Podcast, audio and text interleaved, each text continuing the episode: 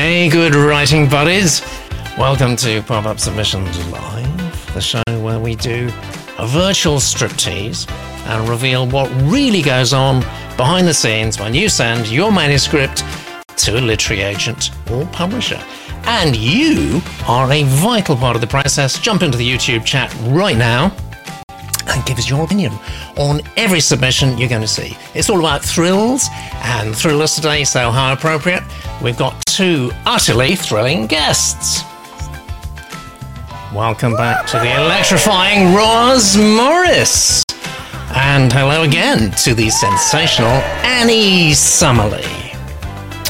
Our last show of the month today, so a lot hangs on it. This month's winner will go straight to Head of Zeus for serious publishing consideration. This how this is exactly how the month's leaderboard currently looks.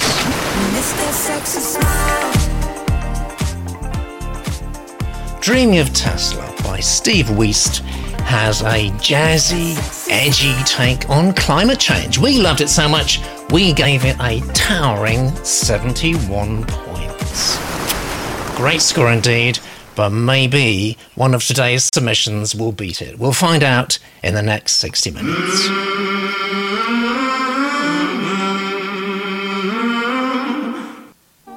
And here we are, straight into the very first submission of the day. It's a thriller, it's from Joe, and it's called The Long Runners Volume 1 Sex, Spies, and Lies. What's not to like? This is Joe's blurb. A chance meeting, a brilliant and terrifying conspiracy, a deadly labyrinth of espionage, extremism, organised crime, deception, manipulation, and power. A race against the doomsday clock to control the building blocks of life. Not entirely sure what I, I understand that, but it sounds very exciting. Let me tell you about Joe. Um, I've written five plays, says Joe. Uh, a World of Light won the National Writing Day Short Story Play Prize, and Lost Souls won the Liverpool Fringe Spirit Award.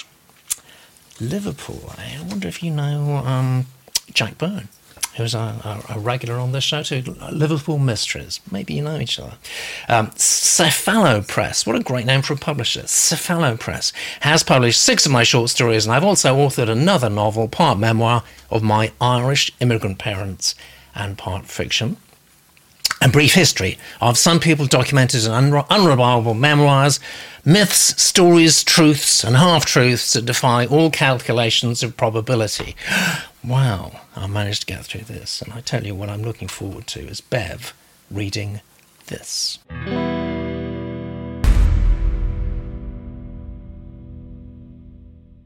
The Long Runners, Volume 1 by Joe Lucking, read by Jeff. A story about deception, manipulation, power, untruths, and things unsaid. A chance meeting, a brilliant, terrifying conspiracy, a deadly labyrinth of espionage, extremism, organized crime, deception, manipulation, and power. A race against the doomsday clock to control the building blocks of life. The Long Runners, Volume 1 Sex, Spies, and Lies. Beginning.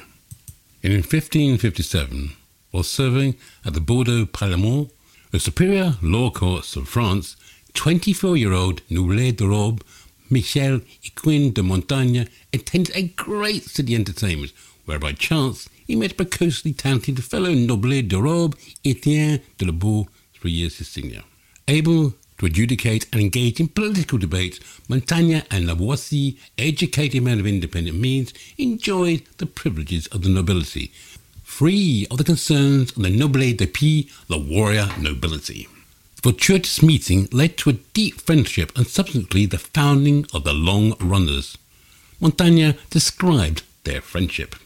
We found ourselves so much with one another, so acquainted, and so endeared betwixt ourselves that from henceforward nothing was so near to us as one another. Our souls had drawn so unanimously together, they had considered each other with so ardent an affection, and with the like affection laid open to the very bottom of our hearts to one another's view, that I not only knew his as well as my own, but should certainly in any concern of mine have trusted my interests much more willingly with him than with myself. La Boétie, according to Montaigne, possessed a mind fashioned to the model of better ages. Prompted by a shared aversion to violence and the murderous environment that surrounded them, their friendship and their thinking flourished. Etienne has set down some of the thoughts in Discours de la servitude volontaire, Discourse on Voluntary Servitude, published in 1574, in which he asserted that a tyrant's power is given to them by obedience. The link between obedience and domination can be broken by the non-violent withdrawal of consent, non-cooperation, and disobedience. Montaigne documented his aversion to cruelty and violence, the tools of tyranny. I cruelly hate cruelty, both by nature and by judgment, away with violence and compulsion. Common ground was found in La Boétie's belief that freedom and the desire for it are the natural states of humanity, and that even under tyranny, freedom is easily regained. Be resolved to serve no more, and there you are, free. I do not want you to push him or topple him, but merely no longer hold him up. And you will see him, as a huge colossus with the base taken away, collapse under his weight and break up. La Boétie tells us that tyranny corrupts human relationships. L'amitié, c'est un nom sacré, c'est une chose sainte. Friendship is a sacred name, a holy thing. Il ne peut y avoir d'amitié là où il y a de la cruauté, où il y a de loyauté, où il y a de l'injustice, et parmi les méchants. Quand Uranus, c'est une conspiration, pas une compagnie. Ils ne s'aiment pas, mais ils se craignent. Ce ne sont pas des amis, mais ce sont des complices. Il ne peut y avoir d'amitié là où il y a des cruautés, où il y a de loyauté, où il y a des injustices et parmi les méchants. Contis Arenis, c'est une conspiration, pas une compagnie. Ils ne s'aiment pas, mais ils se craignent. Ce ne sont pas des amis, mais ce sont des complices. There can be no friendship where there is cruelty, where there is disloyalty, where there is injustice, and among the wicked, when they come together, is a conspiracy, not a company. They do not love each other, but they fear each other. They are not friends, but they are accomplices. In 1560, La was sent to Paris by Bordeaux. His official mission was to discuss his colleagues' salaries, a substitute for Catholic and Protestant relations in southwestern France. In January 1562, the French government issued an edict granting limited tolerance to Protestantism, a move which satisfied neither party, prompting La to write Le Mémoire touchant l'édition de janvier 1562, Reflections of the Edict of January 1562, in which he says that in a state with two religions, human relations are corrupted. Right, so um, shall I apologise now? Here we go. I'm very confused. I'm very sorry. That wasn't wasn't Bev. it was Jeff. Yes, and I thought it was excellent actually, Jeff. Many congratulations, Jeff. You got through it. You got through it. That's that's impressive actually. Let's see what the GI is saying.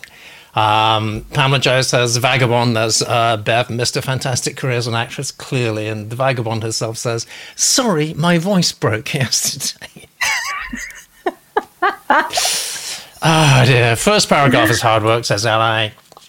Um, Jeff says, apologies for the odd French, French accent, mes amis. Uh, Jeff, you've got nothing to apologise for, mate. Nothing at all. Um, oh, those twisted, says James. Is this an essay? says Vagabond. Uh, Barbara feels detached to me. Reads like non-fiction, says L.A. Thomas. I'm confused. Uh, you're not the only one. Um, Glenn says, no idea what's going on here. And Jeff, our narrator, of course, and who, who read it, I think, brilliantly, says the blurb and opening lines were intriguing. But as it continued, it felt a little like historical non fiction rather than a thriller. The writing was smooth and readable, but the addition of French text was superfluous in most cases, as it was followed by an English translation. It also undermined the flow. John is not being drawn in.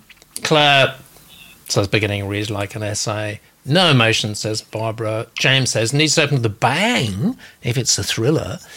Uh, and L.A. Tom says, What's this? What's this? Oh no. Um, Jan says, less info, more thrill, please.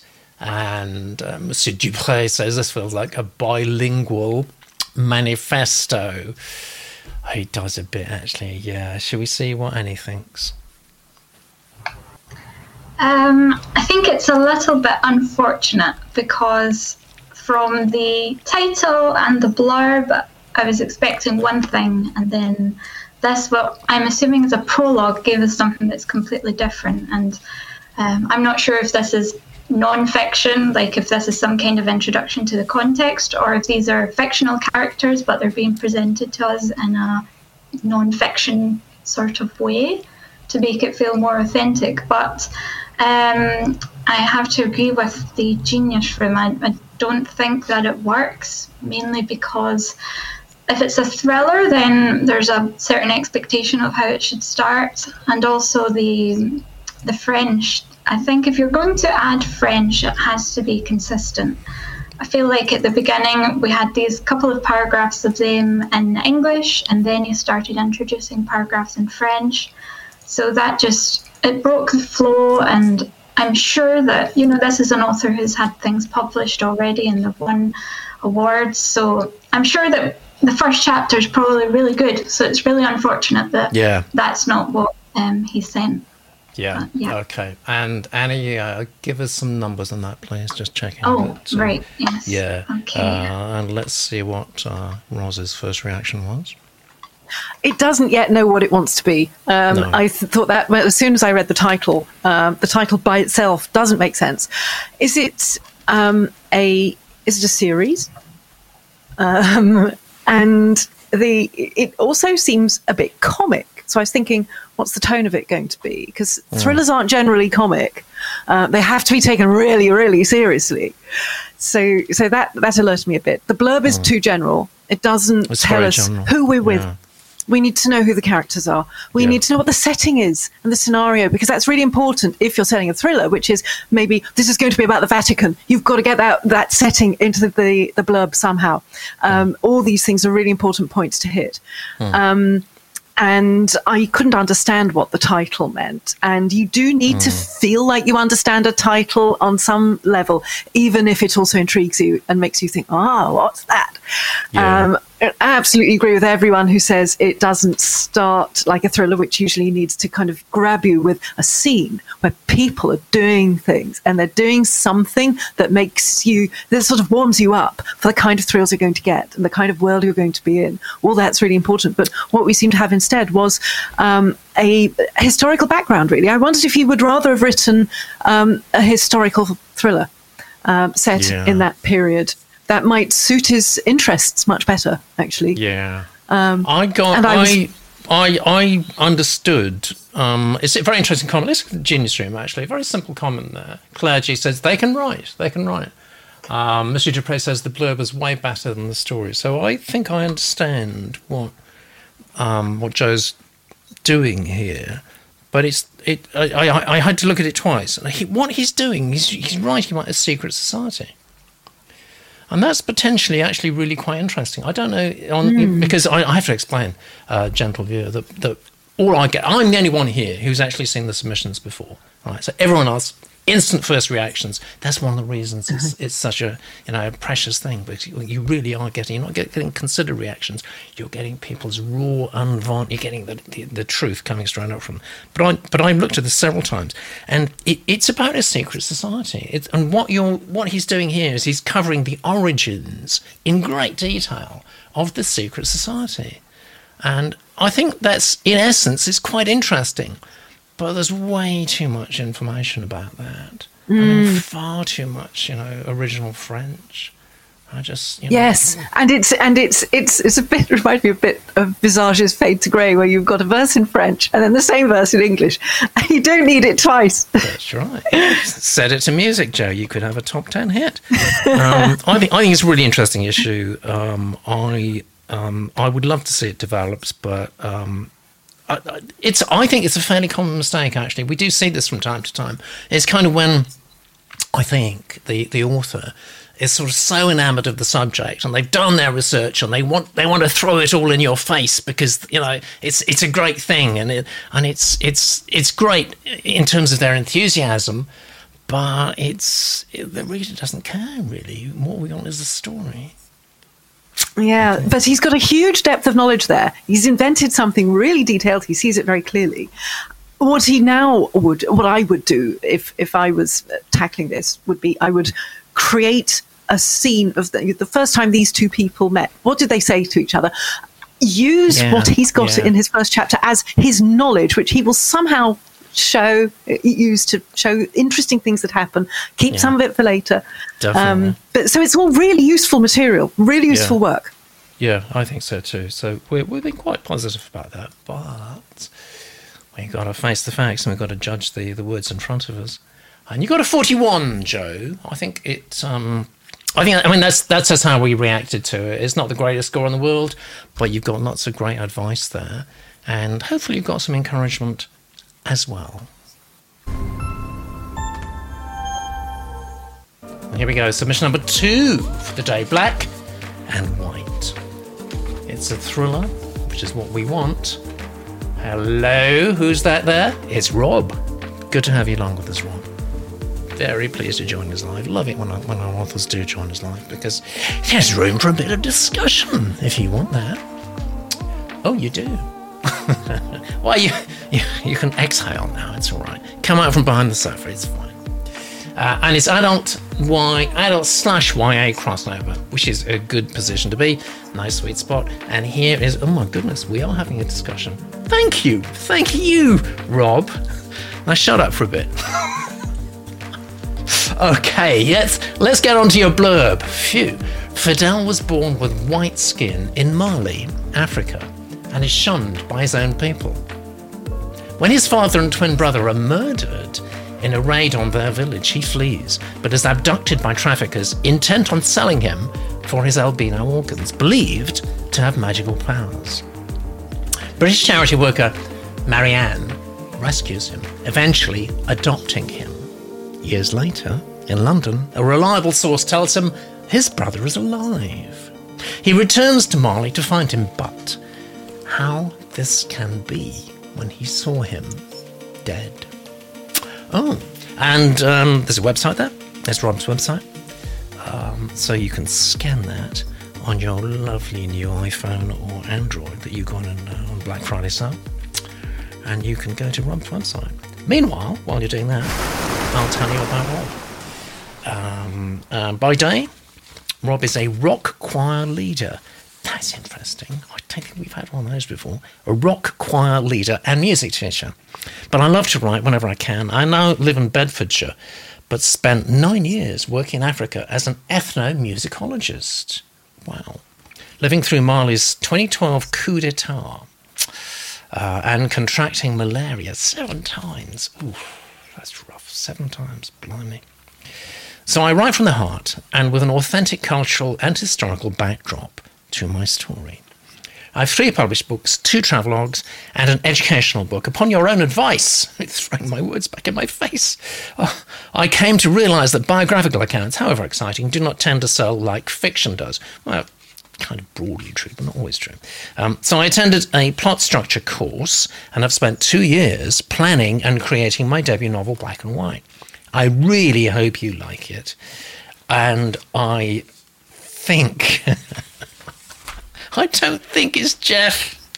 All, all the credits are wrong. I'm so sorry. If that's the only cock up on, on this show, then I think we've got to wait likely. So whoever's going to give the reading, I know it's going to be great.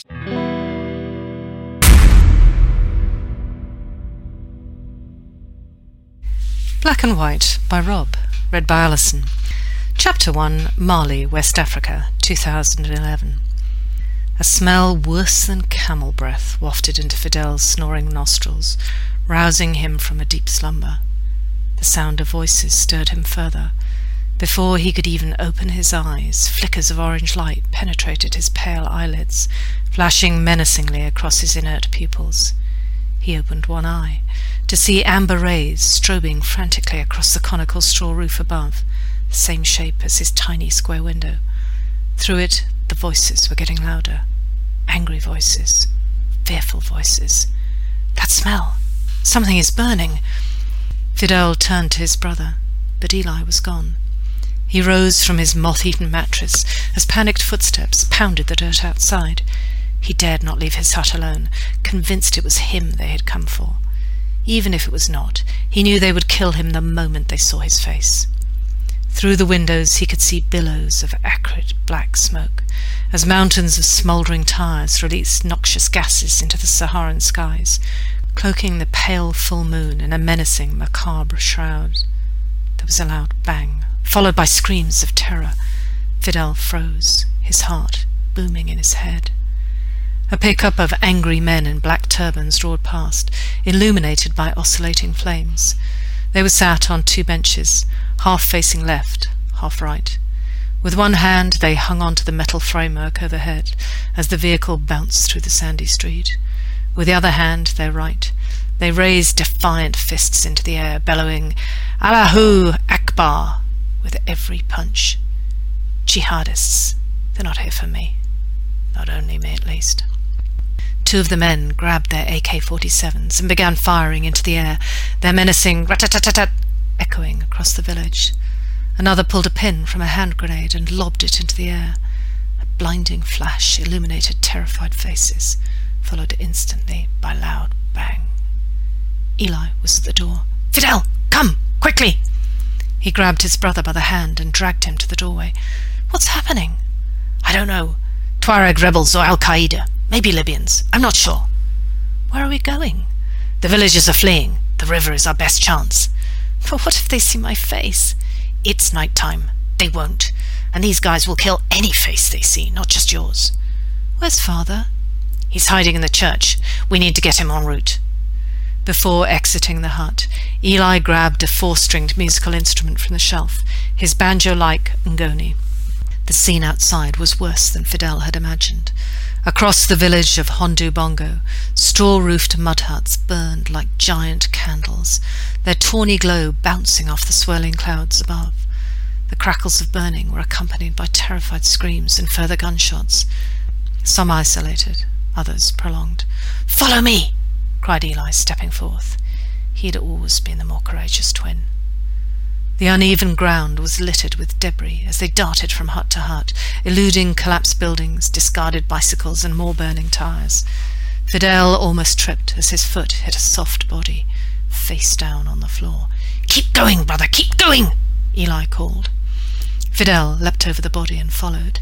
He could barely make out his brother's silhouette through the smoke and darkness, but recognized the torpedo-shaped Ngoni in his hand.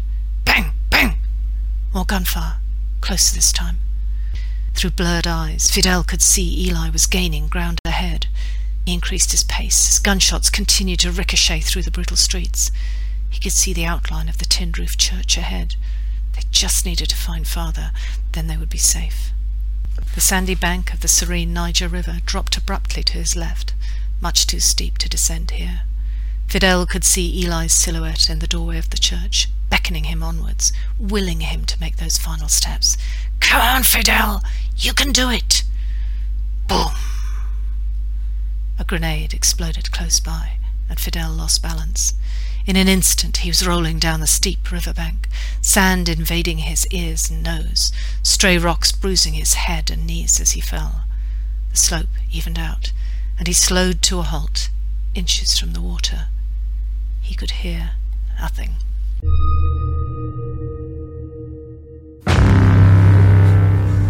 And there you go, Black and White by Rob, who is with us live now. Let's just have a look at the Genius Room. I'll give you a quick update. I'm I've been monitoring them as the uh, reading progressed by Ali. Heaven's sake, Peter, get it right. Dear, oh dear, thank you very much, Ali. Um, great reading, and I think it's all very positive actually. Um, let's take it from the top. Like the blurb. Um, it was it was beautifully read. I thought, Rob. Yeah, yeah, good. It's nice when people say thank you actually to our narrators. Doesn't often happen, but it, it counts for something. So you're a good guy. Um, blurb interests me, says Claire. Title suits the blurb. Blurb's interesting, says Vagabond. Um, title didn't grab me, says LIA, but the blurb is intriguing. Love this idea, says Jan. Eva, title's too obvious. I think it's a bit obvious too. Needs a bit more perplexity. Um, so does the blurb, I think, says Eva James. I picked this up even though I'm not at. I don't know what that means. Uh, title reminds me of the song by MJ. I don't know what that is either. I'm obviously not culturally up to date. Uh, Pamela J would, would, would like to have a little more stakes or tension in the blurb, but it's serviceable. Monsieur Dupre says, decent blurb, no need to tell us where Mali is. And I'm not crazy about the title, says Monsieur Dupre as well. Maybe, this is a good idea, maybe use local language word for albino. I think that's quite interesting, worth exploring. Um, uh, Pamela J says, agreed, yeah, the subject lends itself to a really mysterious, intriguing title. Uh, good opening paragraph now. We're into the, the text itself. Hannah likes it. Nice opening, says Johnny. I like this, says Jeff. Very atmospheric. Good clean prose, says Pamela Joe. Love the leanness of it. Great opening, Monsieur Dupre. Lex, great world building, character and action all at once and start. Bravo. Glenn says, very descriptive. Works for me. L.A. Thomas says, this is well written. Screams of terror. Small point from Hannah. Screams of terror. Just say screams. We'll get that as terror. And Monsieur Dupre goes on to say, I'm so there. Writing's credible, says Eva. And oh, there's a lot of good stuff, actually. I'm not going to read it all. I'm going to let you, uh, Rob, just freeze frame it uh, later on and go through it. Always great advice, but I'd like to know what Roz thinks. I think there's a lot um, that's going well for this. Um, the the title, Black and White, is more of a thriller title. That that's good. But as everyone says, it's a bit generic. Uh, but it'll probably do as a working title, and then you'll trip over the right one, and you'll think, ah, that's what it should be. Um, I think the, the blurb did a really good job. It's a gripping idea. It's also quite. It's got some very modern themes: refugees, race, trafficking. There's there's a lot of there are a lot of interesting places that this could go. Um, it's also nicely ghoulish. Um, and I mean, it's a very violent part of the world. There are absolutely horrific things that go on there. And, and you found something that is um, specifically um, and uniquely intriguing. The idea of the the albino, and that, that's almost like a Doctor Who story. That's that's really got something going for it. Um, I was a bit puzzled by uh, why you say it's a YA thriller because the characters seem like they must be adults because they're going back later, they're going back on their own steam. So I'm a bit puzzled by that. But if I were you, I would just write it the way it feels good from your gut and then decide later whether it's YA. Um, I thought the writing was very vivid, very real. Um, I I thought the scenes were very well realised. Um, it felt like you'd really been there. Um, there, were smells and sounds and feelings. I do feel that the writing could be more vivid in style. At the moment, what it's doing is telling us quite a bit. So um, he might fall over or, or, or, something. But what you could next do it, to make that really make us really live in the situation is have some questions like. Um, what was that sound coming towards him? Was it footsteps? Um, mm. Slow it down so we really feel every moment, mm. and then you can say, "Oh no, it's all right. They weren't coming for him." Um, and and then we would feel like we really were there. Um, most of the paragraphs would be made even more real if if you did that, and would really keep us gripped. Thank you, Roz. What a concentrated dose of great advice there. it's very fast too. Yeah. Well, I thought I thought it was really well written, and the um, the the blurb. I think it's got all of the right ideas. I just think it needs a tiny bit more focus. So I think that the the ideas are all there, and it sounds quite good. I don't have anything um, to add based on the writing because I think Roz has said and the Genius Room have said everything. But I just saw the comment there from. Um, I, I saw the comment there from Rob about how he is 13 and yeah. he didn't feel 13 to me. He felt like an adult. So I think mm. that's maybe something that you could think about. How would a 13 year old feel in that situation? Hmm. Because mm. if I hadn't known how old he was, I would have assumed he was an adult. Me too. Yeah, yeah. And what, what do we think about because um, Rob is uh, quite sensibly going for a sort of crossover market here, but someone ultimately in a publishing company has to. Oh, uh, we've got. Uh, oh, that's a nice horse. Keep your mind on the job, for heaven's sake, Roz. Sorry. Dear horses. Um, so this this this thing that makes me just a little uneasy about um, having a 13 year old protagonist who's 18 by the end of the story, and then hoping it's going to go for the crossover market. I mean, there are not that many adult type books that do have young protagonists. There are a few, actually. I mean, Kite Runner comes to mind, but I just wonder if that's going to be an issue. Do you think, Roz? Um, I think what what Rob should do is write it the way it feels right to him. Mm. Write about the things he is interested in. It might mm. turn out that it's it's just a novel for adults, like The Kite Runner, even though the protagonist is young at the start. Yeah. Just because you have a young protagonist doesn't mean that you necessarily have a YA novel. Yeah, yeah, that's brilliant. Wow, all all brilliant stuff actually. So I think um, I think we're expecting a reasonably good score, aren't we? Let's see. You got a 65. You got a 65. Has everyone voted? They have indeed. Yes, the people have um, expressed the will of God, as uh, somebody once said a few days ago. And you got a 65. I hope you're pleased with that. I hope you're very pleased with the, the advice there, Rob. And meanwhile, we will go on to submission number three.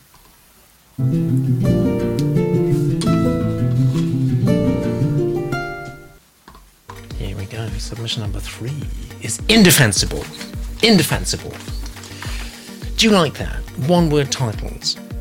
I quite like one word titles. Trouble is, you do run out of single word titles quite quickly, but it's strong. What do you think? It's a thriller. It's from Jube.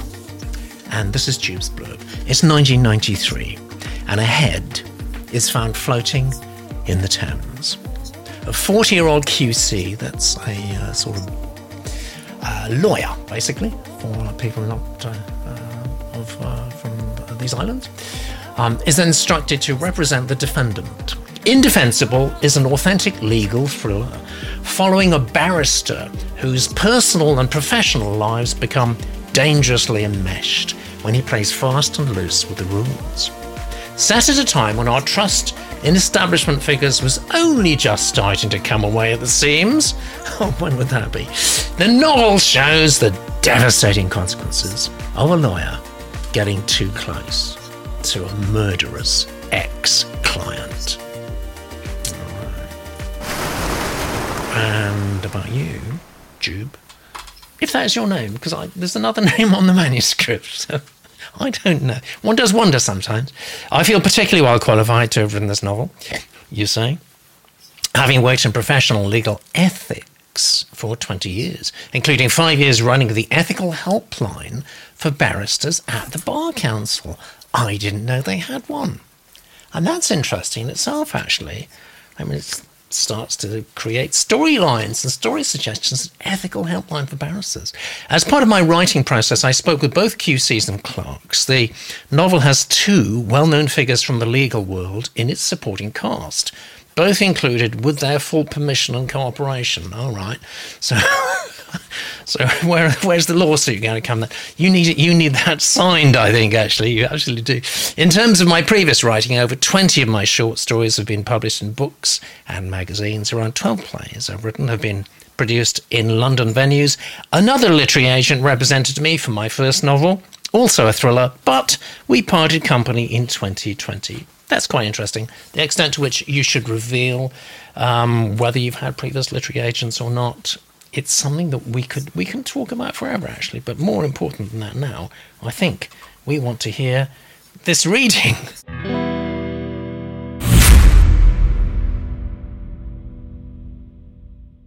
Indefensible by jube jakanov read by bev.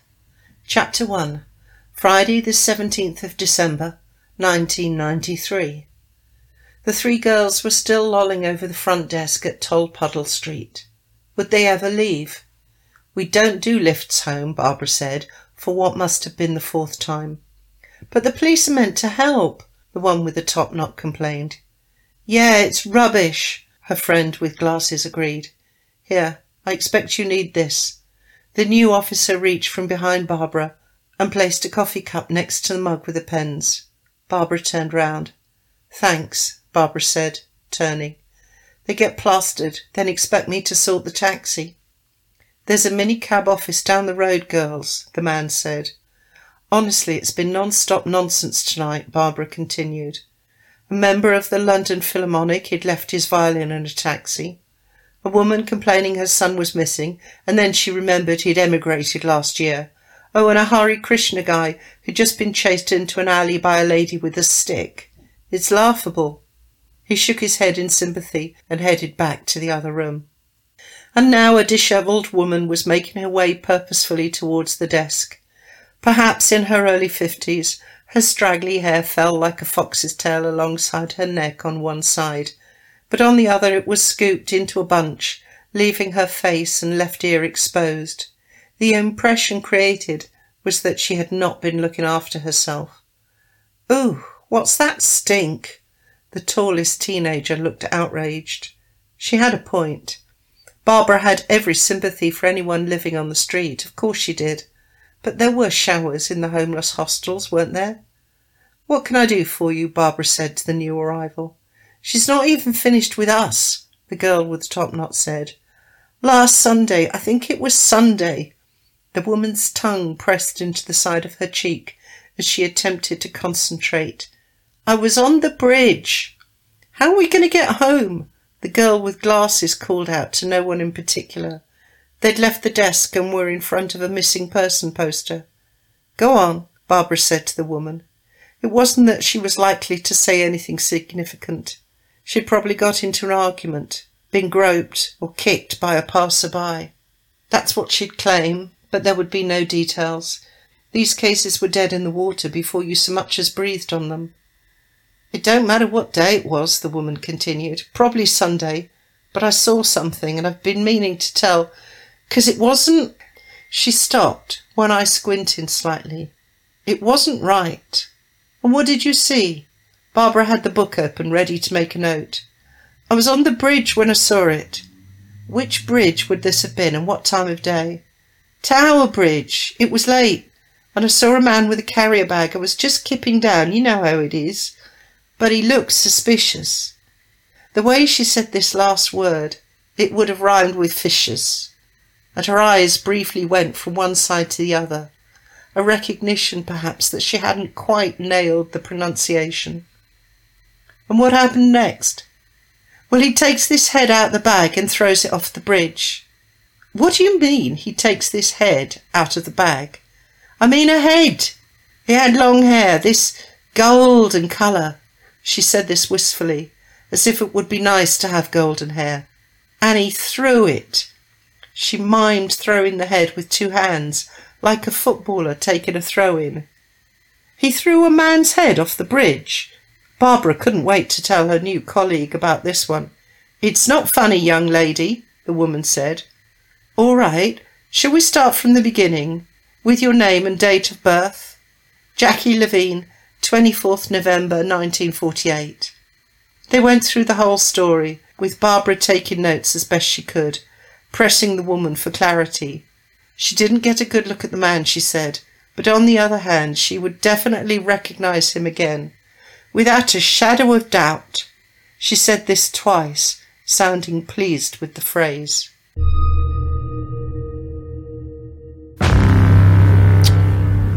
And let's um, let's catch catch up with the genius room actually. Um, I don't like Barbara, says Claire. I think that applies to a character in the reading rather than Barbara currently in the genius room. I certainly hope so. Um, Slow out of the gate, says Monsieur Dupre. Um, not what I'd expect from the opening of the legal thriller, says Eva. Interesting comment. I'm afraid a bit too slow for um, too slow and open for that blurb, says Pamela. He's, he's, getting a bit cosy, isn't it, in, in that, that, front desk of the police station? Um, starting in the wrong place, says Hannah. Nothing here to make me care. Uh, did they have top knots in '93? Says LA. Good question. Um, Pamela Joe, just don't need to know this much detail at this stage. Just say she's unkempt and smells. Meandering a little needs to be tighter, says Jeff. Ponytails, but not knots, says Johnny. He would know. Uh, Mr. Dupre says, starts with, there are showers in the hostel, aren't there? Uh, so you've got quite a lot of detailed uh, feedback here. Uh, Vagabond says, reading this, reading, oh, reading this, oh, reader, for heaven's sake, reading this, I found it took too long to get to the kicker. Get there quicker, and I'd be happy. Pamela Joe, don't say it's pony in front of Roz. She'll go off track. Ah, yes, she will. Uh, Glenn says, should have started with a head. A beheading on Tower Bridge. Now that would work. And Johnny says, doesn't dishes rhyme, rhyme with fishes? Yeah. Um, she sounds younger than her age, says Mr. Dupre. Jan says, don't mind the slower intro here. I would read on. All right, so I've got a difference of opinion there. And Claire says, yeah, the character Barbara. Okay, good. We clarified that. Thank heavens. Felt a bit cozy, says uh, Vag Vagabond, and I, I think it did too. And Pamela makes an interesting suggestion. Start me with some juicy QC gossip, not the girls. And then Hannah's talking about top knots again, which is interesting, but not what we want to hear. But we do want to hear from Roz. Yes, I felt the opening scene was a bit too cluttered, and I was trying to figure out what to do about it. Um, mm. I think it's difficult that you start with the girls. It's all authentic. It, you know, it absolutely rings with authenticity. But we think that the, that the girls who want to lift are going to be the subject. So you look at them, and then no, it's not. Then someone yeah. mentions Barbara. I thought Barbara was one of the girls. It's not. Um, you could do some more precise stage managing. When Barbara's brought a cup of coffee, um, I was thinking, oh, this this sentence needs this paragraph needs reordering. So we know that Barbara is the viewpoint. Some coffee was put down beside her. She's the other side of the desk. I even, you know, I, I thought she was uh, wasn't a policewoman. Um, and I was thinking, why are we starting here? Um, why are we starting with this? It didn't quite match the blurb. I yeah. thought it was more interesting when we got into the, the homeless woman's uh, description of seeing a head in a bag. But again, I wonder if that's the best way of starting it off. Um, you you could start this in all sorts of ways. Does it have to be a homeless woman who has seen someone throwing a head off the yeah. uh, off the bridge? Um, I also thought the tone, yeah, quite right, Pete. It is a bit cozy, and also I found it started to come unstuck from reality there a bit because the Barbara seemed to be uh, almost mocking her. Now, whatever she was thinking and even if she was thinking, uh, this is what I'm going to tell the lads as soon as these people have gone, she would yeah. be treating it with utmost seriousness. And I think that duality might be interesting to see if there was room for it, but there might not be room for it. So yeah. th- there's a lot of good material here. Um, I don't think it's quite the place to start. There might be a more um, arresting and startling way to yeah. begin. Yeah. It's really and, quite a startling thing. Well, yeah, and certainly our, our author seems to have got enormous amounts of experience and, and quite an interesting. Oh area, yes, actually, morally He's got reams of novels there. yeah, yeah, definitely. What do you think, Annie? Well, I think I'm going to disagree with um, the general consensus because I, I really enjoyed it. I think it was very the writing was very charming and it was it was mm. also quite funny. Like there was there were quite a few lines there that I thought that were really funny. So it was very unexpected because obviously with the blurb it wasn't what I was expecting. And um, the characters all felt, at least to me, they felt quite real. So even though it was maybe a little bit slow at the beginning, it, it still it felt like a real um, like it felt like a real place. Like you could kind of imagine that that's something that's happening. And that list that Barbara went through of the um, everything that um, she dealt with so far that night of like someone yeah. leaving their violin in a taxi. I thought I thought those were really nice details. Yeah. Um, I do agree that we could have gotten a little bit faster to the homeless women, but I like the um, that kind of you know the the way that she wasn't really taking her seriously, even though maybe it's not maybe it's not very realistic, but um, there was there was a lot of humor in it, and I that's I think that's why I enjoyed it. But, yeah, um, I mean, it's genre yeah. writing. It's, at the moment, it's, it's genre writing, isn't it? It's, it's, a very sort of set piece opening, and there's no bad thing for that. I mean, that's what people people uh, like a lot and enjoy a lot. um, I guess how did you feel? Actually, me ask you this, Annie. How did you feel about the blurb? Do you feel what was delivered in in the uh, the narration sort of was what you were expecting from the blurb, or, or what? Well, the blurb I wrote down was that it needs um, it needs more characters, so it needs to take us a little bit closer because um, it was mentioning this novel is about this and the book does this. Instead of telling us what the book is going to do, give us the character, like give us a name, especially so that we can like hook into someone and like actually feel what it's going to be. Because obviously, when this is starting, I'm not sure if this is a prologue and we're never going to meet um, these people yeah. again. Yeah. Um, which I know that in thrillers that's actually okay. Like I know that that's kind of you usually have prologues yeah. that are sort of just to introduce the crime. But I would have, um, I think the blurb needs um, a little bit more work. But the concept itself, I really like the, like it sounds really interesting, and obviously Yeah. the, the author has, um, is able to write about something like this. Yes, yes. And um, you've, I mean, your enthusiasm is reflected in your numbers, which look Yeah. pretty good. Pretty good to I me. like, I like the title. I like the title I like as well. that. It's very simple. Yeah. but- Yeah, I like Indefensible. Um, yeah, I mean, I think Annie's raised a really good point. Um, take the blurb away, and it works as a completely different kind of book. And does, it's almost as doesn't if it's the wrong blurb. Yeah, Yeah, because as you that's said, it's it's got this charm, which is it's it's not right for a thriller, but it's right for Yeah. another kind of book. Yeah, interesting. Interesting. So possibly redo the blurb Jube. Um, or I don't know whether I'm not going to divulge the name that you gave on on the submission, but I I'm going to call you Jube because that's your public-facing name. Uh, great. All right. So uh, great scores from Annie. Some criticism from the Genius Room. General suggestion that maybe the the blurb doesn't equate um, terribly well with uh, in terms of the expectations raised with the material delivered. Let's look at the numbers. You are 58. It's not bad. Not bad. I'm going to write that down. 58. Thing is, what we're looking for today, and we've got two more submissions, is we're looking for a 71 or more, actually, because 71 is the winning score this month so far from Steve with that that really interesting jazzy submission we saw.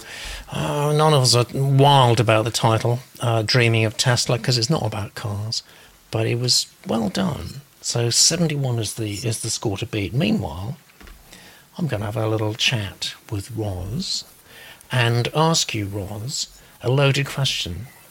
Is there a book that you Yeah. can suggest that's maybe a little bit like Bill Bryson that we could buy for our loved ones this Christmas, possibly? I have, I do have something. Oh, thank Um, heavens, you've got one there. I got it. Yes, it's called Not Quite Lost: Travels Without a Sense of Direction.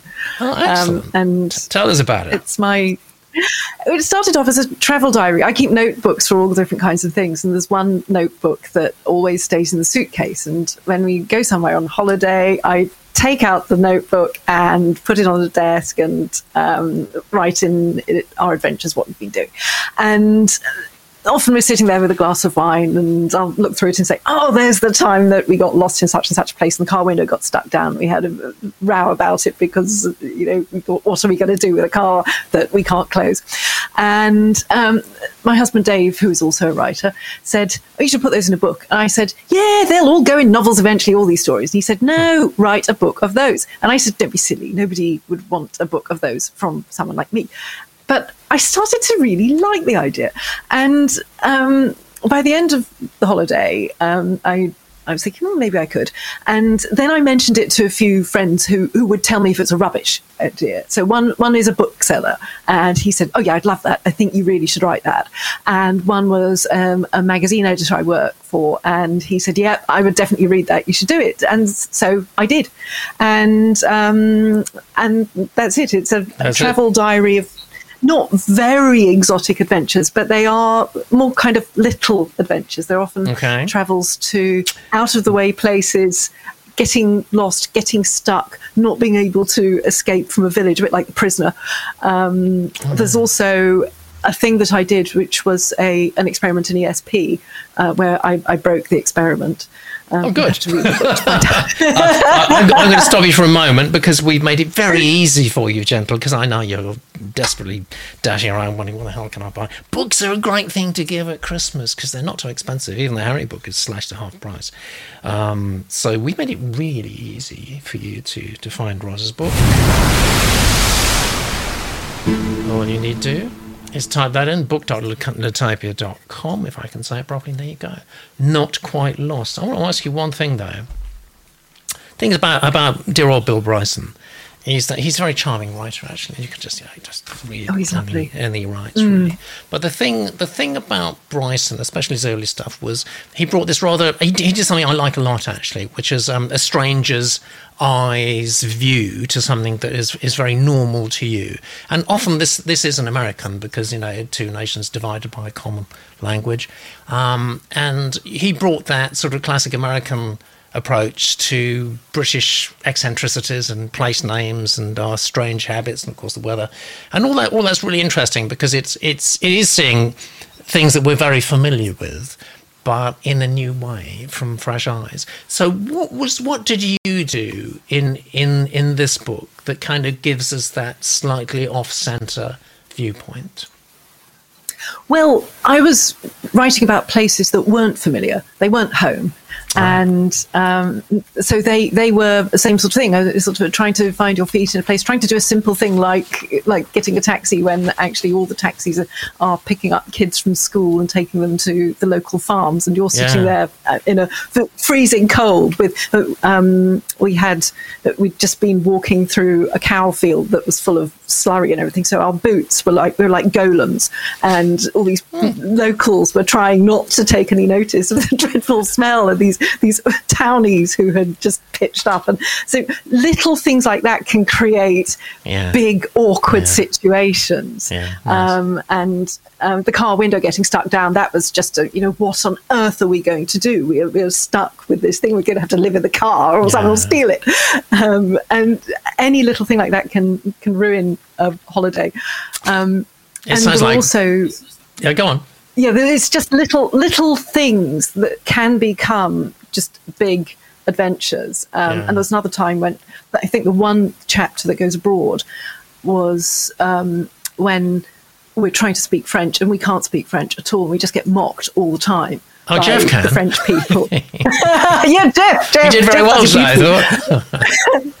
But I was trying to say things, and, and the, these French people were just falling about laughing. It was. They can be very cruel, the French, very cruel. Yes, but um, uh, fantastic, Roz. It sounds like a perfect uh, Christmas gift. Um, escapist reading. Uh, here you go. This is this is what you type into your browser. Book.lentopia.com. It'll take you straight through to the purchase page. Meanwhile, while you're doing that, we're going to look at submission number four. This is an interesting title too. It's another one-word title. Kneecapper. Kneecapper. One word, one title. Crime fiction. It's from Jack. This is Jack's blurb. Young crime reporter Rowan Yo is assigned by her editor to look into a spate of kneecappings across England. The police suspect a rogue IRA faction, but a fact finding trip to Dublin with their blessing puts Rowan in danger, and she barely escapes alive. Pressing on, she makes a discovery that could lead to the kneecapper's lair. I don't often say that. I'm going to say it again. I enjoyed it so much. The kneecapper's lair. The kneecappers have observed her progress with growing disquiet. To sabotage her investigation, they decide to make her their next victim. Wow. About Jack. Jack Henley, the man who never was. who never wasn't. Sorry, the man who never wasn't. Okay. I'm not a professional writer, says Jack, but I've had several books published over the years, all fiction, mostly crime thrillers. I live by the sea in South Wales, travel a lot, especially within Europe. I've tried writing sitcoms, but so far without success. Too funny for prevailing BBC tastes, probably. dig, dig. Okay. Yeah, uh, very probably, actually, Jack. Hey, that's meant to be a joke, not a boast. All right, fine, understood. Aside from writing, I run a small business which takes up a lot of my time. Maybe one day I'll write a memoir about it. Meanwhile, novel writing is my forte, though when they've listened to the readings of this, my latest offering, Peter and today's other critics may take a different view. Here, listen, and be enthralled, he says, and you certainly will, because this reading comes from Martin.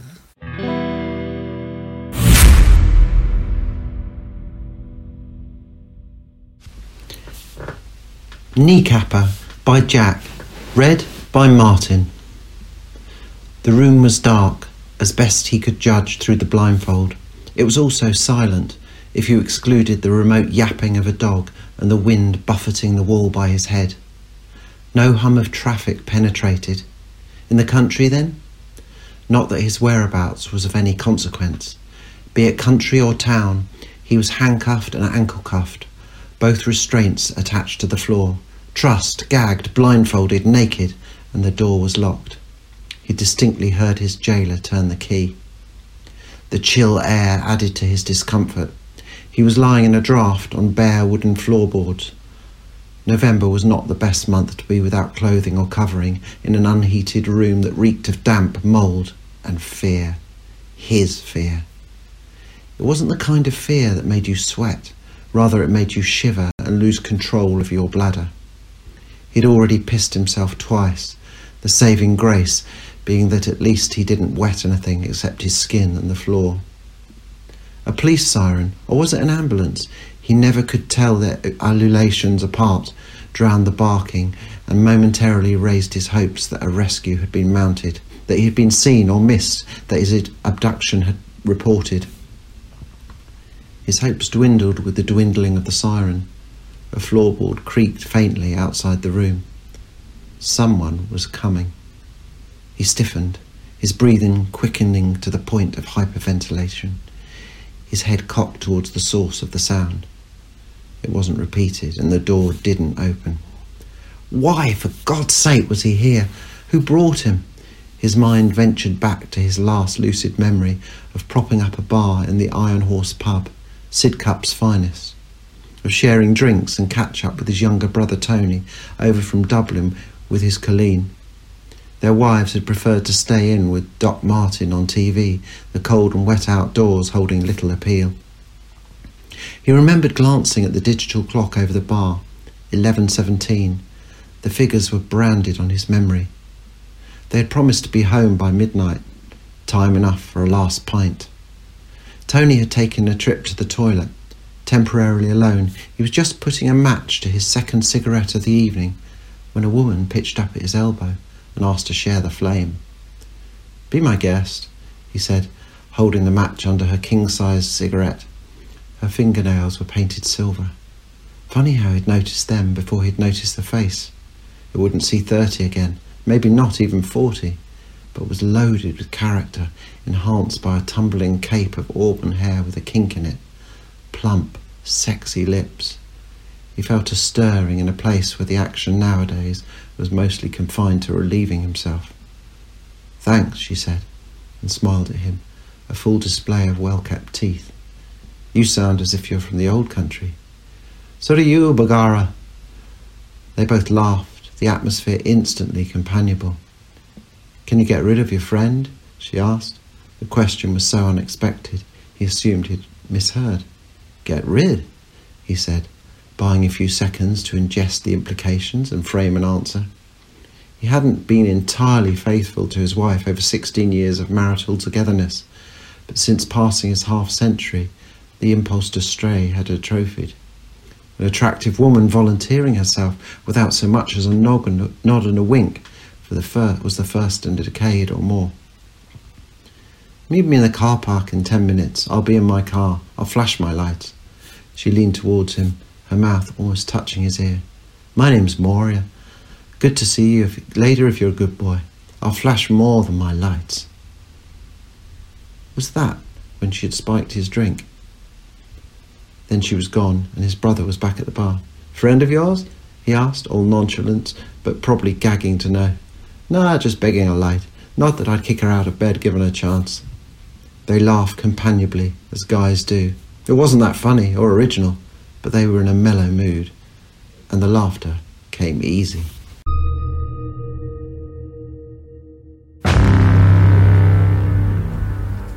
There we go. We've got a comment straight away from the Genius Room about Roz. Uh, uh, Pamela J says Roz's book is very two for the road. Audrey Hepburn and Albert Finney. Oh, nice. um, Vagabond says, Oh no, there's another comment as well. Uh, Roz, try explaining your tooth filling has fallen out in Hungarian. True story. Um, well, right, he puts us in the scene, says Katie Allen, uh, and then pulls it out again. All this backstory and fingernails painted silver, etc. This needs to wait. Always a perceptive comment from uh, Katie Allen, always. Um, so, kneecapper. That screams thriller, says Monsieur Dupre. Johnny Kneecapper wasn't wasn't that a piece by the Shadows? Oh, I don't think it was. I don't think it was. I don't really think it was. Um, I like the blurb, says uh, L.A. Thomas. Kneecappers, it's a caper, says James. Uh, nice title, nice blurb, says Vagabond. No, hang on, says Johnny. That was Toe Tapper. All right, fine. When was the set, says Hannah. We didn't have much in the way of kneecappers in Dublin that opens a whole line of discussion really about Hannah's past, I think, but we'll leave that for a moment. Uh, Kneecap sounds mafia, says Barbara. James, I picked this up to have a look. Uh, Jeff says, Johnny, I think it was knee tappers, perhaps. Um, and Pamela Joe says, How many times can you say kneecapped in 30 seconds? I do feel I've said that quite a lot. Um, Blurb has me intrigued, says Monsieur Dupree. Let's hope the story follows. Double spacing, please, says LA. Um, are we starting the victim? Yes, we are, Mr. Dupre. Pamela Joe. Blurb, blurb is too much and too little information, in my view. No tension, no strong hook. Johnny, I like the slightly black comic undertone. I like that too. I don't know if it's intentional, but I do like it. Um, dwindling and dwindling, repetitive, L.A. Thomas says. Nice attention to detail, says Monsieur Dupre. Couldn't fully wet himself because he's naked. Deft exposition, Pamela. Good start for a thriller. Like it better than the blurb. Not enough panic, says Barbara. Colleen, I was wondering about Colleen. What, what, what, does, what was? There's a small hill. No, this is why they're called the Genius Room. Uh, Colleen, uh, says, Johnny tells us, is Irish, an Irish girl. There you go. I didn't know that. They know that, and that's why they're called the Genius Room. I like how this started, says Vagabond, and someone was coming, increase in tension, then suddenly backstory, all tension gone. Losing me now, kind of the same reaction there from Barbara. Actually, I like the slow build, says Monsieur Dupre and Eva. Writing's got tension. Vagabond says, I, th- I think choose the soul or the pub to start in, but mixing the two doesn't quite w- uh, work for me. Quite like, says Johnny. I enjoyed that, says L.A. Thomas. Glenn says, I'm in two minds whether I would read on, mm, probably. And Dialogue Clunky says, Pamela may be trying too hard for realism. First reactions, please, Annie. Well, I think it was quite good. I do agree with what um, mostly with what's been said in the genius room. Like it's um, started out quite strong and then it just started to deflate.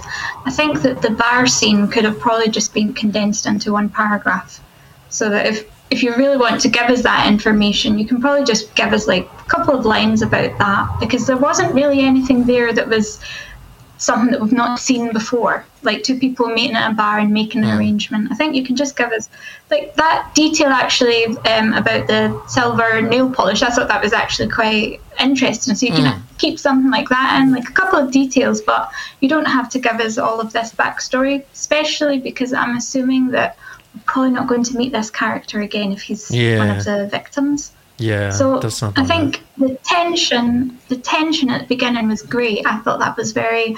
I found it quite scary, so I was I was really enjoying it. So it was a bit of a, a bit of a letdown when it started to lose that um, that tension. The the blurb, I thought the first half of the blurb was good, and um, I think a reporter is always a good um, a good like main character because they've always got a. It's a little bit different to having a, a cop. Um, Yeah. so yeah, I think overall it sounds quite interesting. okay. How do you feel about this, that title? Well, at first I liked it, but then when I realised that you're the main sort of villain is the kneecappers, and we're going to be hearing that a lot during the book, I think Yeah. it might. I think it might get a little bit tiring, so maybe reconsider. I don't know. Other people might like it though. Yeah, yeah. It's distinctive, isn't it? And then I, I, I did get a bit tired of, of saying it because I said it a lot of times actually. Yeah. Kneecap and kneecap and kneecap. Oh no, you mustn't say it three times. Something awful is going to happen to me. What did you think, Roz? Yes, I'm. Annie said most of the things that, that I was going to say. Um, kneecapper. I think the title has got an exclamation mark on it, hasn't it? And that's a bit unfortunate. Um, exclamation marks always scream far louder than you do think they're going to. Yeah. And the blurb, I felt the first half of it was good, and then it ends with, "Oh, they're going to to want her next." And I thought, yeah, it's obvious that's going to have to happen. We know that's going to have to happen. So I think you need to end with a bigger question, a bigger dilemma in the blurb.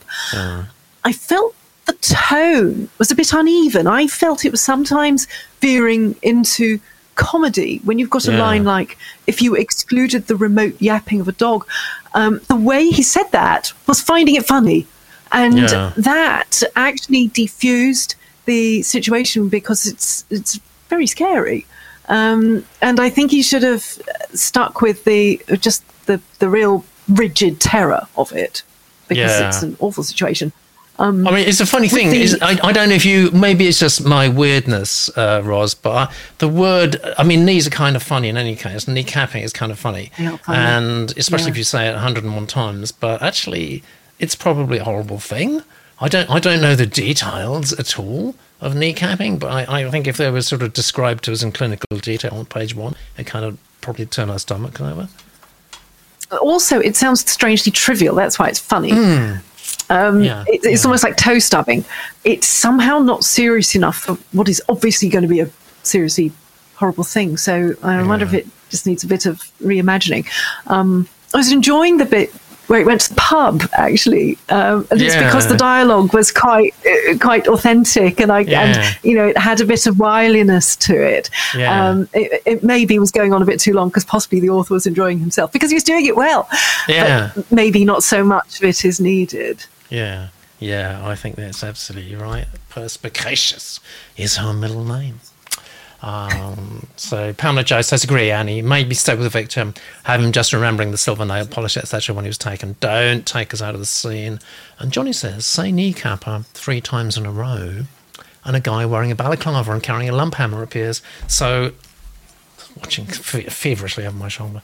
There's a better transition to the backstory, says Monsieur Dupre, but I appreciate it where it is. Let's just make sure that Annie has actually given some numbers. Yes, you have. So we've all voted. Let's see how your numbers are looking. Jack, you got a 62. That's not bad. I hope you're pleased with that. Um, yes. And I think this is classic genre writing, actually. Um, I think you could easily get a series going here if you wanted to, maybe um, focusing on the young crime reporter Rowan, possibly.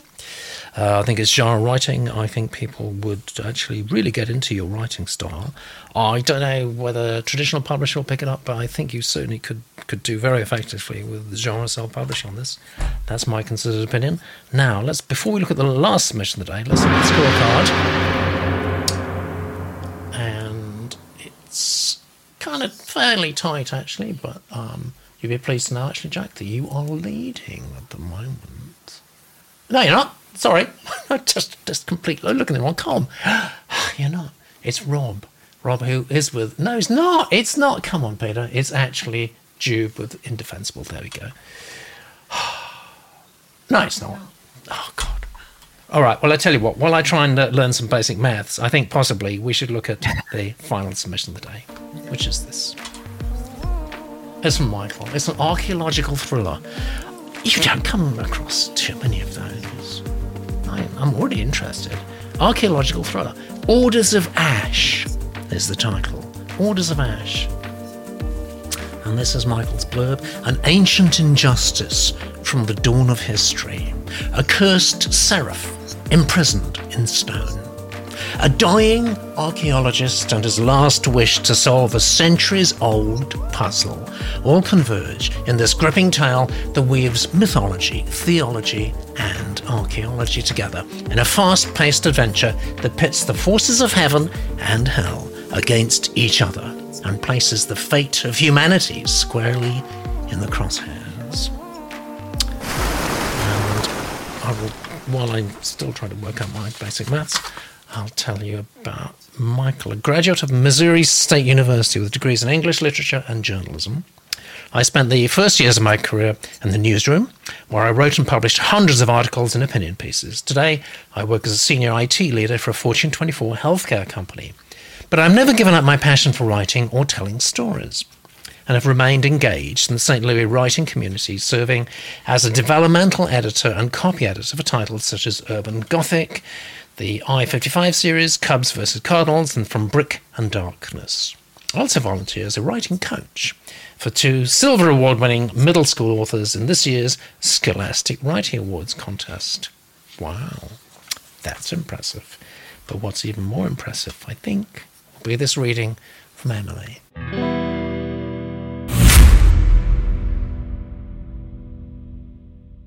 Orders of Ash by Michael, read by Emily.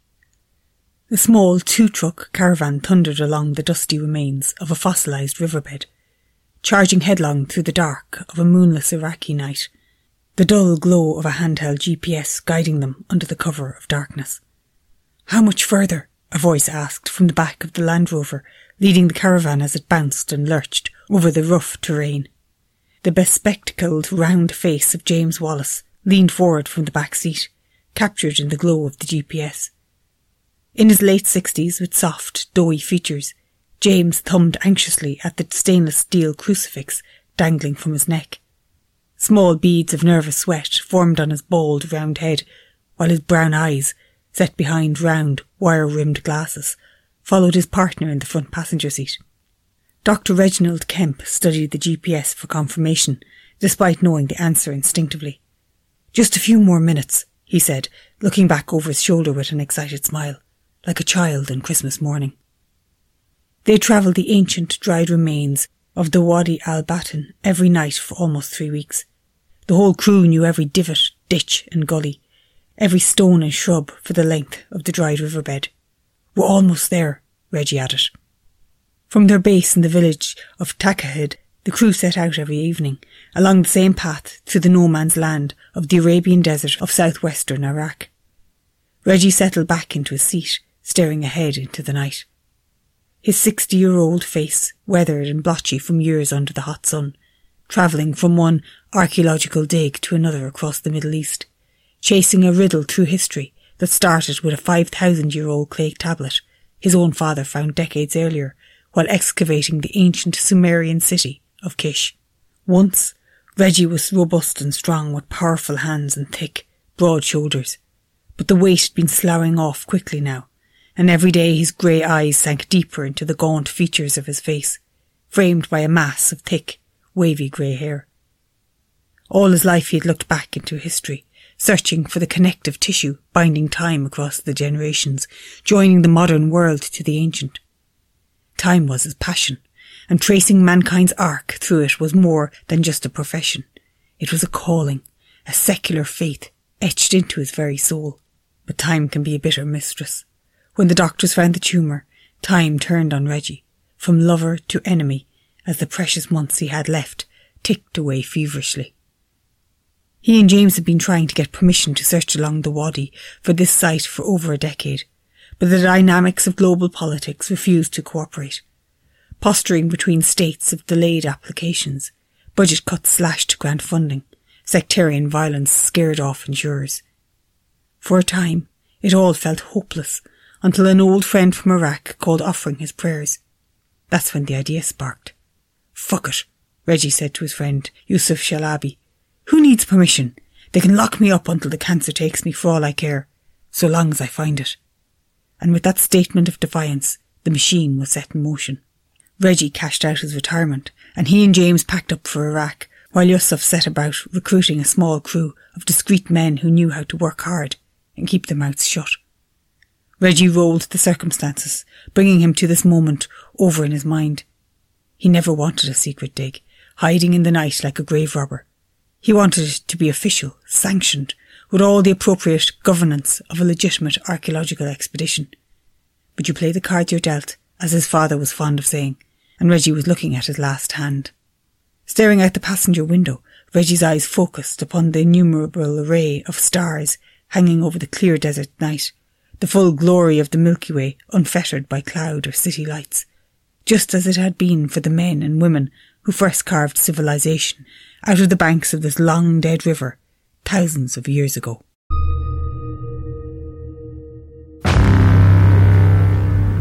And there we go. Orders of Ash by Michael. Let's go straight to the Genius Room and get their immaculate reaction um, Beetlejuice, Beetlejuice, Beetlejuice. No, Glenn. Oh, look what you made me do now. Um, folk who live through the troubles in all the land, all of our guts turned with the word kneecap, says Hannah. Yes. Uh, and Vagabond says, tells me to get a grip. I'm trying. I don't think I'm not. Um, title intrigue, says Eva. Intriguing title, says Hannah. Blurb too generic, also says Hannah. Jan, like the high stakes here. Uh, not quite a blurb, says Ali Thompson. Know what you mean by that. Um, like the title, says James, tighten the blurb. Vagabond, on the surface, I like the blurb, but then I realise it doesn't actually tell me much as it's too broad. Lex says, angels, demons, archaeology, let's flipping go! I'm a bit like that too because it does push a lot of buttons for me. Actually, it does. Uh, like the blurb, could have been done before. Plenty of this around.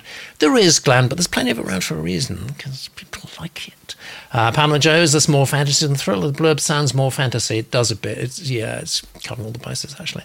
Um, but a bit kitchen sink. Boilerplate blurb merely ticks off boxes. Says Monsieur Dupree. So I can see that's true too, actually. Like after today, I was half expecting Emily to sound like James Earl Jones.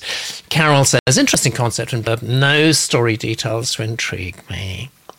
Vagabond says, the voice led, led the caravan. Pamela, can two, tr- two trucks be a caravan? Aren't they just two trucks? And a good writing draws me in. I'm really digging this, says Jan. And I do get the uh, the pun there. It's archaeology. Oh, Jan. Lex, you're losing me. Oh, that's not good came for spiritual warfare uncovered, getting they know they their way around a dry riverbed. And Glenn says, I hope this guy likes snakes, but Indiana Jones. I'd like more action, says Claire. Johnny, good rhythm to it. It's a slow burner. Uh, writing's good, said Eva. Don't ask me how credible a blurb like that can be. Well, we don't want credibility. We want escapism, don't we? Too much backstory, says LA liked, uh, I don't know which line that was actually. Uh, Pounder says, needs a bit of an edit, more honed. It would be easier for the reader to see characters and setting. And Vagabond said, so we are driving down a road. and this is promising, says James, needs a little editing, tightening. I would read on, says Jan Glenn. Too late, Pete. You said it. I did. Dang. Hannah, tighten it. It's got lots of promise. Pounder Joe, time is a bitch. Never mind, mistress. Not sure what that means. It sounds ominous. Roz.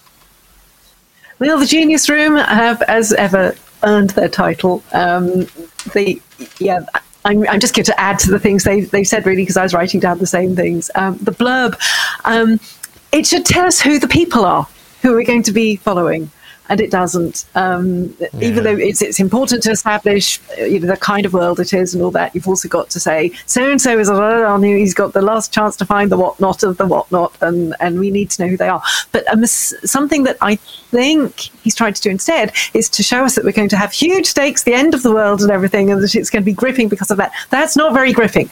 What is gripping? It's people uh, having dilemmas and personal stuff and really difficult choices. That is always gripping, and then you sort of shift. You, you expect you're going to get the end of the world in a in a story like this anyway. You so you do. almost don't need to say yes. it. Um, yes. So I, I, would rework the blurb.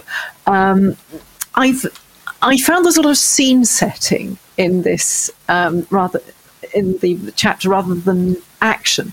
But once we got to Reggie, who you know had nothing to lose and was trying something i thought ah now we're seeing someone who is going to do interesting things mm. and and so it's it's worth following him up until then i felt we were marking time we were trying to sort of get all the things in like oh the setting where are we it's night um, mm. and uh, you it'd be better, I think, starting with the people. I don't think you'll ever make a mistake in any kind of book if you start with the people. Yeah. And and then just you know get all the other stuff in to let us know where they are, what they're doing. Um, I think this writer has got um, a, a, sense of. I think he loves big ideas because I, I mm. liked lines like time was his passion. That's great. I love that. Um, so keep all that in, uh, but show us it through Reggie first, who's you know time's running out. He's he's really got um, a yeah. lot to get done before he is no longer capable of it. Yeah. And he might be put in prison, which will stop him doing it. Um, so, but so he just I, said I he didn't care about it though, whether whether he gets in prison, which kind of lowers the stakes for me. Well, presumably he would care because he then wouldn't mm. be able to complete what yeah. he wants to complete, and that's got yeah. a letter to him. Yeah. Emily says, uh, our narrator, of course, I did like this. I like the subject matter and the writing. The only issue was that perhaps it's a bit too slow for a start and too much exposition early on. Would have been better starting with a bang, a little more mm, thrill. What do you think, Annie? Well, I, I agree with um, what people. Oh, sorry, can you hear me? Yep, absolutely. Yes. Okay, right. so I, I do agree with um, what everyone said so far. Um, it kind of felt a little bit as if it was more of a character study at the start because we were getting a lot of information on um, who they were, and I think all of this are things that we could find out in a in a more exciting scene. Um, because actually, the scene itself could potentially be very exciting, but it was Yeah. just slowed down by the amount yeah. of backstory that we were getting. And um, I found it quite um, funny that um, it happened twice that there was like describing um, faces and mentioning that they're in their 60s. I just thought that was um, Yeah. not not necessarily a bad thing, but I just thought it was a bit funny. Um, what I know. else? Yeah. So, oh, well, let me just ask you about that about about our character because I, I, to be honest, I didn't feel that invested in him. I didn't feel I really cared very much Mm-hmm. about whether he does his archaeological stuff, you know, before the big sea gets him. And I think that I probably ought to have cared more. Did you care? I think that's the main issue is that we're being told about them. So we're, we're finding out all of this information before we're able to actually feel the way that he feels about the um, subject matter. So, like, if instead of having him thinking about how much he likes this enigma and all of this, we actually saw him. Um, you know, starting this dig that's illegal, that's in the middle of the night, that he's not allowed to do, and then sort of feeling that passion that he has for it instead of being told all of this. And then Yeah. on top of that, finding out that he has cancer and that there's this there's this um, ticking clock. Yeah. I think it would be more powerful in that that way.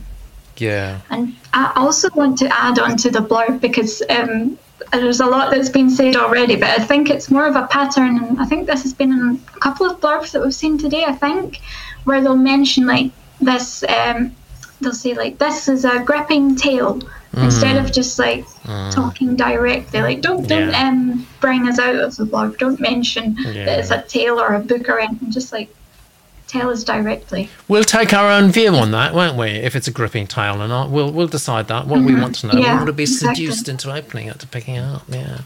Dan Brown meets Indiana Jones, says Claire. Yeah, that's right. And actually, you know, I mean, the blurb, frankly, is pressing a lot of buttons commercially for me. Dying archaeologist, Last Wish, Centuries Old Puzzle, Forces of Heaven and Hell.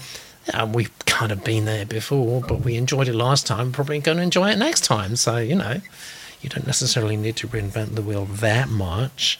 Um, let's look at the numbers. You got a 64, Michael. You got a 64.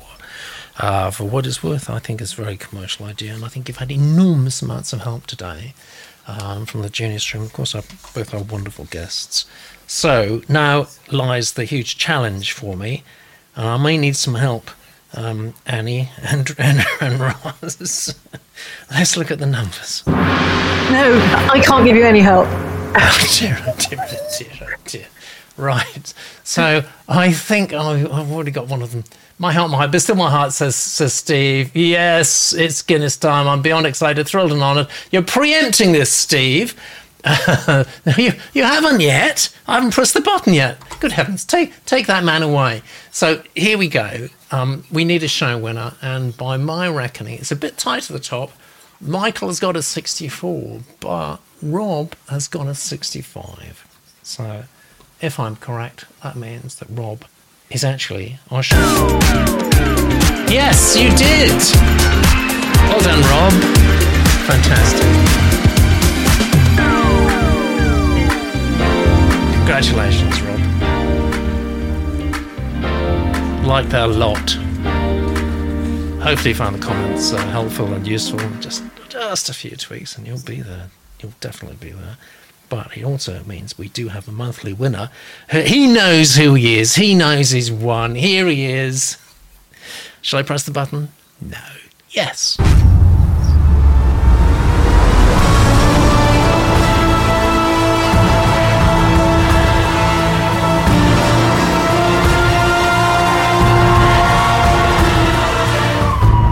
Done, Steve. We will be communicating with Head of Zeus about you imminently. I'm going to keep our fingers crossed. Meanwhile, I'm going to say, oh, here we go. Yes, oh, that's nice. Got lots of good reactions from YouTube. That's fantastic. That's very nice. Um, thank you very much, Roz. Thank you very much, Annie. It's been wonderful having you on. I look forward to, to both of you with particular. Um, oh look! Oh look! Oh, it's going crazy on YouTube. It's going. It's going absolutely insane. It's nice. It's nice to bring a little happiness into people's lives, isn't it? Thank you. How was it for you today? Great, great Was it all right? Yes. Was it fantastic? That's brilliant. Thank you. Who's that? That's Steve. Yes, well, Steve is having a party all of his own. Um, I think we will um, have exactly the same sort of confluence, same time, and we've done all right. With apart from my cock ups this week,